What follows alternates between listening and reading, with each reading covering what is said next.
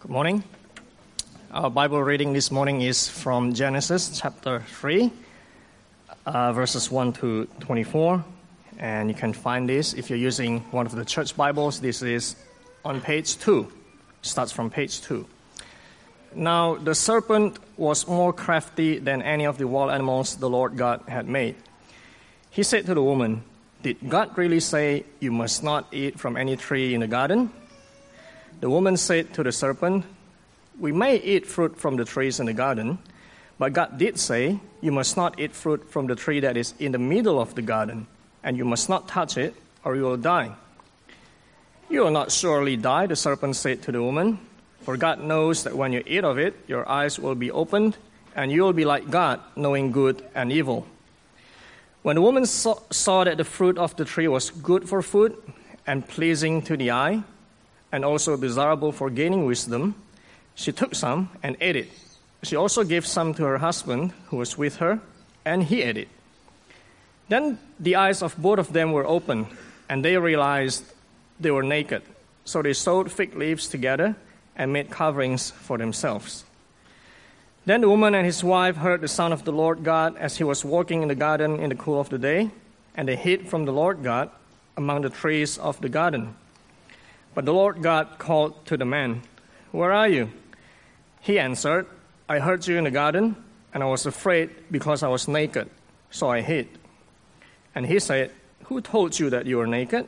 Have you eaten from the tree that I commanded you not to eat from? The man said, The woman you put here with me, she gave me some fruit from the tree, and I ate it. Then the Lord God said to the woman, What is this you have done? The woman said, The serpent deceived me, and I ate. So the Lord God said to the serpent, Because you have done this, cursed are you above all the livestock and all the wild animals. You will crawl on your belly, and you will eat dust all the days of your life. And I'll put enmity between you and the woman, and between your offspring and hers. He will crush your head, and you will strike his heel. To the woman, he said, I will greatly Excuse me. To the woman, he said, I will greatly increase your pains in childbearing. With pain, you will give birth to children. Your desire will be for your husband, and he will rule over you. To Adam, he said, Because you listened to your wife and ate from the tree about which I commanded you, you must not eat of it. Cursed is the ground because of you. Through painful toil, you will eat of it all the days of your life. It will produce thorns and thistles for you, and you will eat the plants of the field. By the sweat of your brow, you will eat your food until, until you return to the ground, since from it you were taken. For dust you are, and to dust you will return.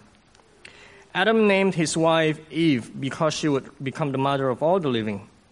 The Lord God made garments of skin for Adam and his wife and clothed them. And the Lord God said, The man has now become like one of us, knowing good and evil.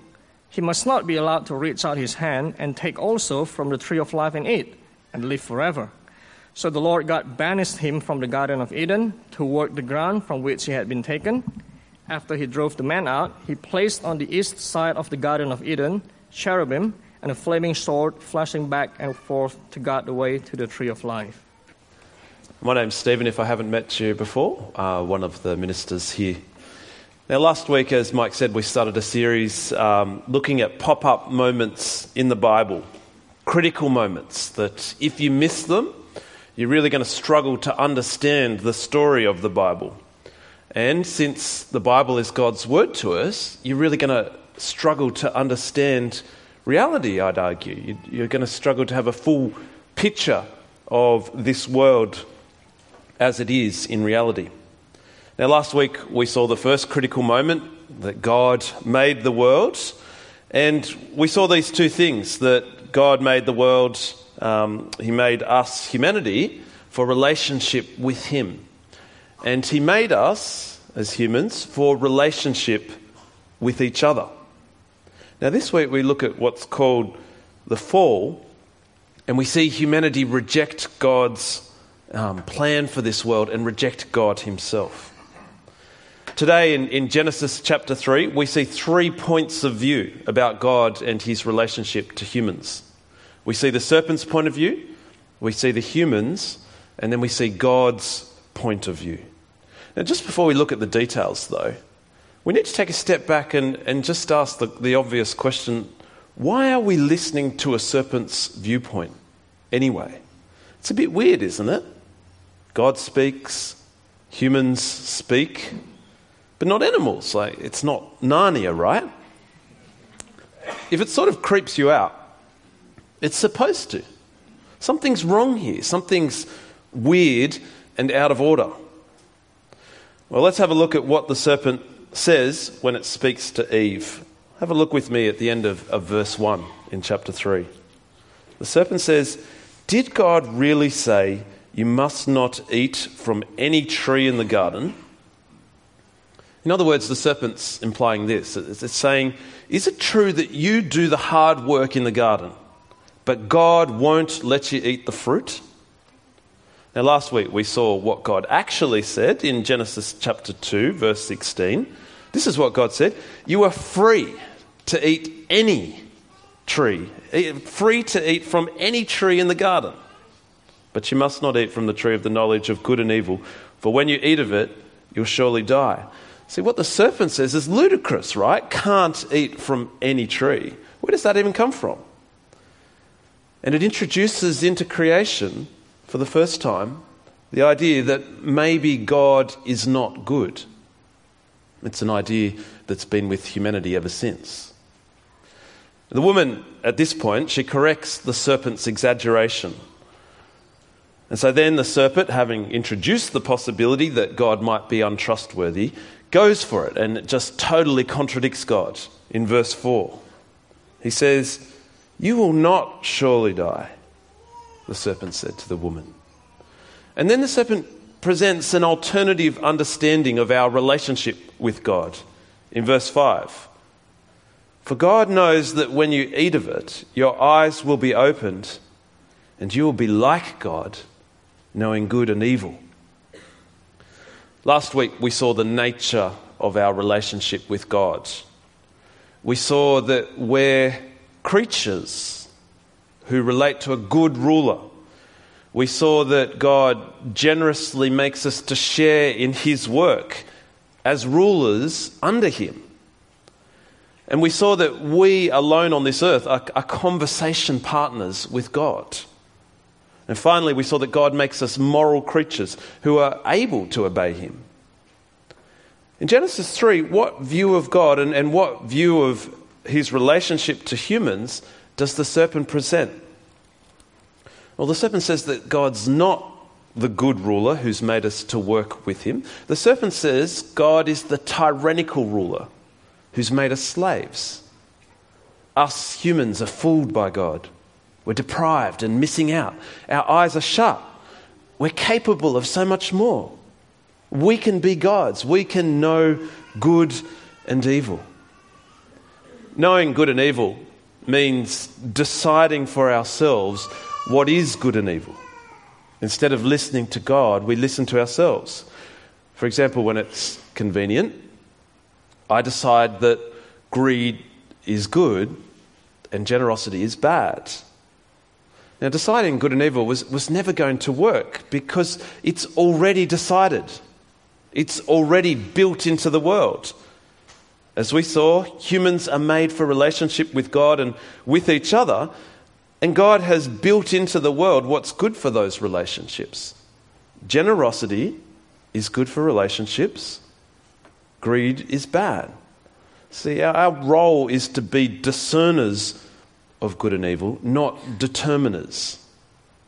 And governments, societies, cultures, families, and individuals do not have the right to determine for themselves what is right and what is wrong. We have the responsibility to discern what is right and what is wrong. And we discern it from what God has determined to be right and wrong. And these things He's built permanently into His creation. So we've seen the serpent's view of who we are. We're not privileged rulers of a, a very good world, working happily in harmony with God and in harmony with each other. We're blind gods fooled into living a deprived life in this world, working for a God who's deceived us. Well, of course, the, um, the first humans, they totally disregarded the serpent's stupid suggestions. Actually, Eve reminded the serpent that it's creepy when, when snakes talk and told it to be quiet. Whereas Adam, being a gardener and, and a bit more of a rural type, just grabbed a shovel and chopped its head off, right? And sadly, that's not what happened. At the very first challenge to God's goodness, at the mere suggestion, despite any evidence, that God might be holding out on them, and probably with the seduction of the idea that they could be like God themselves, they decide to break free from God's chains on their lives. Verse 6. Chapter 3, verse 6. When the woman saw that the fruit of the tree was good for food and pleasing to the eye, and also desirable for gaining wisdom, she took some and ate it. She also gave some to her husband who was with her, and he ate it. So was Adam innocent here or, or less guilty? You know, is the woman more responsible? Look at the end of, of verse 6. Adam was with her. See that? The whole time he was standing there. And what does Adam say to Eve? Nothing. Now, Adam has been around longer than Eve. He's heard the command not to eat from the tree at least once more often. And he lets a creepy snake do the talking. See, they both believe the snake, they both eat, they're both equally guilty. So, what do the humans think of their relationship with God? Well, in, in reaching out for the fruit, they're saying, yes, we're deprived by God. They're saying, yes, we're able to make ourselves like Him. We can open our eyes. Of course, we're capable for choosing, of um, choosing for ourselves what's right and what's wrong. Well, were they right in their description of themselves? Chapter 3, verse 7. Then the eyes of both of them were opened. They seem to get that bit right, don't they? Their eyes are opened. But what are their eyes open to? And they realized they were naked. What's going on here? Sounds a bit weird, doesn't it? Why naked? Well, nakedness is a good thing turned bad. They know that they're naked, which is a good thing, but now they know it as a bad thing.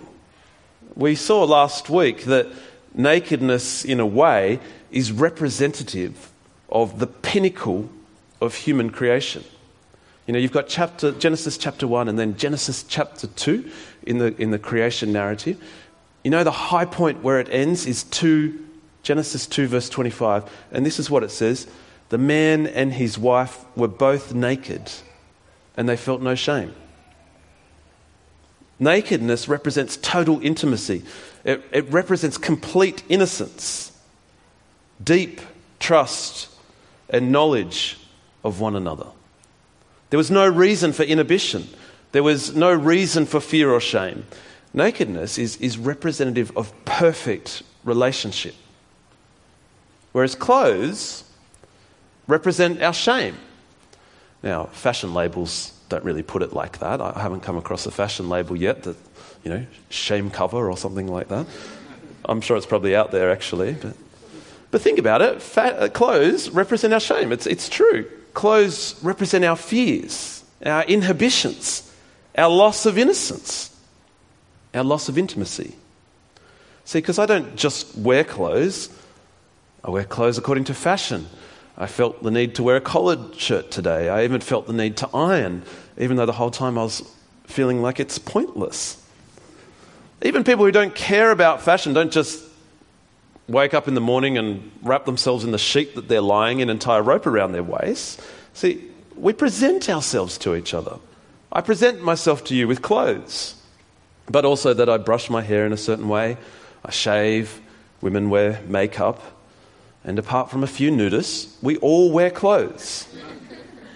Now, I can't be 100% comfortable in who I am around you. I can't be unashamed. I can't trust you enough just to be me. You might laugh if I was nude up here right now. See? So you don't get the naked me, which you might be happy for. But what about Adam and Eve? Adam and Eve could be totally themselves, totally vulnerable with each other, and not be ashamed.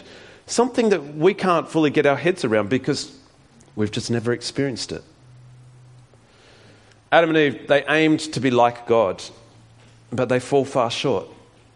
Their eyes are opened, yes, but what they see is not their God likeness, what they see is their vulnerability. And now that they've decided to be determiners of right and wrong, they're scared of being vulnerable before each other, and they're scared of being vulnerable before God. It's really tragic. They don't become like God. They were already like God as rulers and relators in his image. They actually become less like God. And we see just how low they get in verse 7.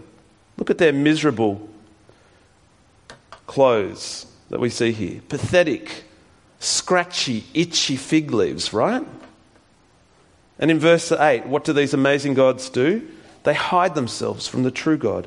Their eyes are open like they wanted, but not to their greatness, to their weakness. And it gets worse, actually. They're, they're so weak that they blame each other. Look at the absolute tragedy of Adam's reply to God. In verse 11, God says, Who told you that you were naked? Have you eaten from the tree that I commanded you not to eat from?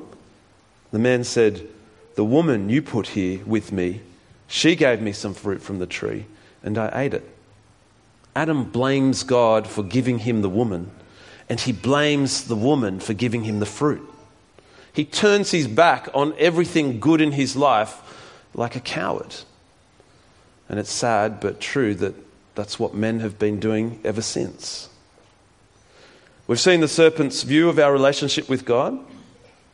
We've seen the human's view what does God say about our relationship to Him? Well, He says it's broken. And because our relationship to Him is, is fundamental to what it means to be human, it means that we ourselves are broken and twisted. And so our relationship with each other is broken and twisted. In Genesis 3, everything's been out of whack since verse 1 and getting worse. Humans, right, were supposed to rule creation.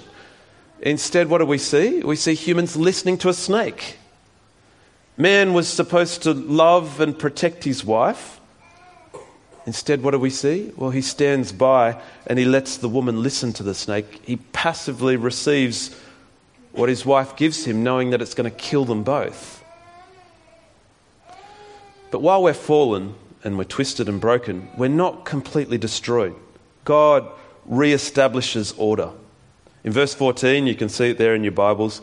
He says, Snake, you're a creature. Your purpose is to be ruled by humans, but now there'll be enmity. In verse 16, he says, Woman, your purpose is to assist with the task of filling and ruling the earth. But now you'll experience pain in filling the earth, and you'll fight your husband for leadership as you rule the earth. Verse 17, God says, Man, your purpose was to turn the world into a garden, but instead your work will frustrate and kill you. We still have our purpose. God's created order still stands, but it's no longer a joy, it's tainted. But remember last week, we saw that creation is God's stage to reveal himself the Bible and, and this world is, is where we see the character of God revealed. And we see a beautiful moment here where God doesn't give up on humanity. Yes, something in humanity is dead and dying, but God won't destroy humanity. Even though we introduce evil into this world that we're supposed to be caring for, He still cares for us. Look at verse 21. The Lord God made garments of skin for Adam and his wife and clothed them. God replaces their, their pathetic clothes with decent ones. Despite their rejection of, of him, he, he clothes them with dignity. Now, just as a little sort of crazy tangent in a way, if you had to guess what animal God killed to make those skins, what would it be? So, you know, you read a kid's story Bibles, and it's always something exotic like leopard skin print, well, leopard skin or zebra. But I asked my boys once what they thought, um, if they had to guess, God had killed. And one of them said, a lamb. And I thought, that's as good a guess as any. It's, it's probably the best guess, isn't it? See, God will never give up on humanity, no matter what the cost. Well, back to reality and, and not my crazy tangents there. Should we blame Adam and Eve? You know, if we see Adam in heaven, should we walk up and punch him or something like that? Well, it's true that we're not responsible for tainting our identity, but we're responsible for freely choosing to embrace our tainted identity. We might not have introduced evil, but we've carried on the tradition pretty well. And we're not blamed for their choices, we're blamed for our own.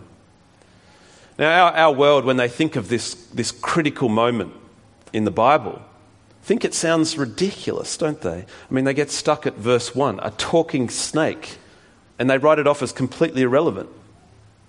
Whereas when you listen to this chapter, to the critical moment it describes, it has the power to describe reality like nothing else.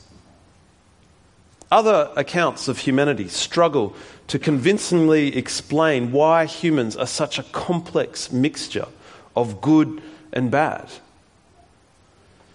In C.S. Lewis's um, book, Prince Caspian, when Aslan asks Caspian if he feels ready to become king, one of the reasons he doesn't feel ready is that he's actually descended from pirates. But Aslan says to him, You come of the Lord Adam and the Lady Eve, and that is both honor enough to erect the head of the poorest beggar, and shame enough to bow the shoulders of the greatest emperor, emperor on earth. Be content.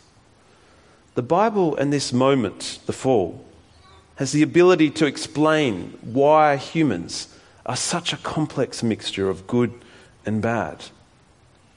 We're created good, but sin touches every aspect of our being. This is what we call total depravity. Not that we're as bad as we could be, but that we can never be free from sin in any aspect of our being. And when I read Genesis 3, I, don't hear anything that's irrelevant. In fact, I'm amazed that these ancient whispers of the serpent are just as much with us today as they were with Adam and Eve. Whispers that say, God doesn't know what's best for you. Whispers that say, humans are free to be whatever they want, to listen to their own hearts. Whispers that say humans are capable of almost anything. Belief in God is holding humanity back. Now, I want to um, uh, finish and, and spend a little bit of time, so stay with me, not too long, but a little bit of time. I want to finish by talking about how this critical moment helps us Christians think about one difficult area. And this difficult area is one that's really relevant right now it's homosexuality and same sex marriage. Now, I could have chosen anything to illustrate what we've been talking about today. I could have chosen to talk about how the fall affects church, or marriage, or sex, or pornography, or parenting, or work, anything, because it affects everything. The reason I chose same sex marriage is not only because it's topical, but because I think the fall has something to say that's hard to hear for all parties in this debate. Now, as Christians, we're known as being homophobic as hating gays. Later in the year, we're going to have three evangelistic talks. Um, and we're going to ask 10 non Christians each what they think the problem with Christianity is. And I can almost guarantee you that in the top five will be the answer Christians hate gays. Now, it needs to be said that some Christians are homophobic. And it needs to be said that some people are homophobic in the name of Jesus. But it's not in his name, it's in the serpent's name. If we get this passage, if we get this critical moment in the Bible story and, and therefore in reality, then it will change how we view homosexuals. We are not primarily on about pointing the finger at those out there. We're primarily on about pointing the finger at ourselves. Now, this critical moment tells us without a doubt we are sinners. The only difference between us and any other person is circumstances. And given certain circumstances, certain situations, we're not immune to committing even the most evil actions we can imagine. It's a scary thought, but the potential for unbelievable evil lies within each and every one of us. This is total depravity. And what this means is that we can't hate gays unless we can also hate ourselves and every other human being, which we don't. And we can't because we're all made in God's image, even though we're shattered images. Gays are our fellow fallen humans. And in our nature, we have everything in common with them. For us Christians, it can never be a case of us versus them because total depravity tells us we are the them. We don't point our finger at them. We can't. But we do point them and every human to God. Now, as our fellow humans, we're called to relationship with gays just as much as to everyone, anyone else. We're called to want what's best for homosexual people. And I don't know in the current debate between Christians and the world that we see a lot of this. Do we want what's best for them emotionally, physically, financially, spiritually? That's got to be our genuine desire. Now, don't hear me wrong. Because our desire is for what's best for them, we will always point them to God and we'll point them to what He says is best for human relationships. And because of that, we will always disagree that acting on homosexual attraction is good. And like we saw last week, God makes marriage for deep, interconnected relationships between equals who are different. Sex is made for marriage, and God makes marriage for many things, including the place where kids will be born. Which means God's purposes for marriage can only ever be met in a man and a woman. Now, it's true that marriage is tainted by sin. We've seen that. Sex is tainted by sin. But what God has built into creation doesn't evaporate, it stands forever. Marriage remains between a man and a woman. And even if our society or, or government tries to determine right and wrong rather than discern it, it won't change reality. True marriage can only ever be between a man and a woman. Now, the biblical position is that some people are gay, and it's not wrong to be gay. It's part of the reality in living in a world that's been bumped off its course. In a crowd this size, there will be several people who are attracted to members of the same sex. That's not wrong. What's wrong is acting on that. A huge call that God calls Christians who are gay to live out. It probably means for them lifelong celibacy. If you know a gay Christian who's trusting God and not acting on their orientation in this social climate, they're basically a hero. But it also needs to be said that that's what God calls unmarried Christians to unmarried heterosexuals to as well. We could say it's harder for someone who's gay because there's no chance for them, no possibility of marriage. That might be true. But in another sense, I think it's harder having the possibility hanging over your head of marriage, sex, children, and just being overlooked time and time again. Let me finish. See, in the end, what we all need gays, straight people, all humanity, is Jesus. We need the one who crushes the head of the serpent. The only bit I like in um, Mel Gibson's The Passion of the Christ is the first two minutes. In those first two minutes, when Jesus is praying in the Garden of Gethsemane, he's praying, Father, take this cup from me. And the devil is there tormenting Jesus. A snake crawls on him, you might remember, as he prays. And he stands up and he's sweating, and, but he's resolute. And then, bang, he crushes the head of the snake with his heel. See, Jesus alone holds the keys to restore our relationship with God and with each other. Now, I realise today that I've touched on some potentially difficult issues um, for people from all different um, ideas there. If, if, that's the case, please come and talk to me about it. Um, ask me questions. Possibly you might not feel comfortable to do that here, and that's fine. Send me an email, give me a call. Um, I'd love to talk to this, uh, talk to you more about this really difficult but important issue, and indeed all the important and difficult issues that the fall touches on. Let me pray. Heavenly Father, we need to stop and admit to you that we have turned our back on you, that we have turned our back on everything that is truly good in our lives, our relationship with you, the good God who, despite our rejection of you, continues to pour out good things on us. You clothe us with dignity in so many ways, Lord. Forgive us for the way that our broken relationship with you touches every aspect of our being and affects the way that we relate to each other, the way we treat your people, Lord. We ask for forgiveness.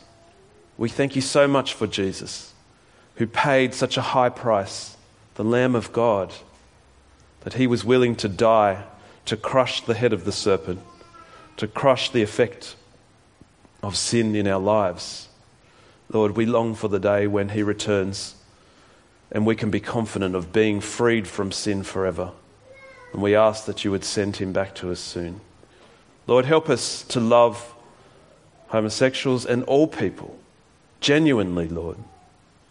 Give us the words to be able to speak in this day and age where we're misunderstood. Lord, where we are, and some who claim to be Christian are homophobic, we pray that you would open their eyes to the reality that they would turn away from hatred and evil and to love and compassion, and that we would all, Lord, be people who speak the truth in love. Lord, empower us for this by your Spirit. We pray in Jesus' name. Amen.